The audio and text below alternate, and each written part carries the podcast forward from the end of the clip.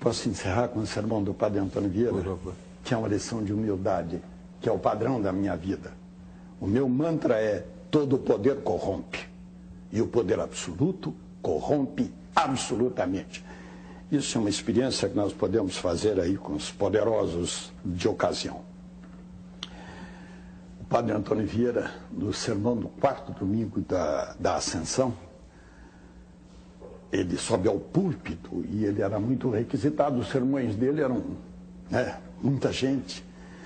E todo esperando um sermão sobre o quarto domingo da ascensão, Cristo enquanto imagem. Ele sobe e diz assim a mim, a imagem dos meus pecados me comove muito mais que essa imagem do Cristo crucificado. Estupefação, né?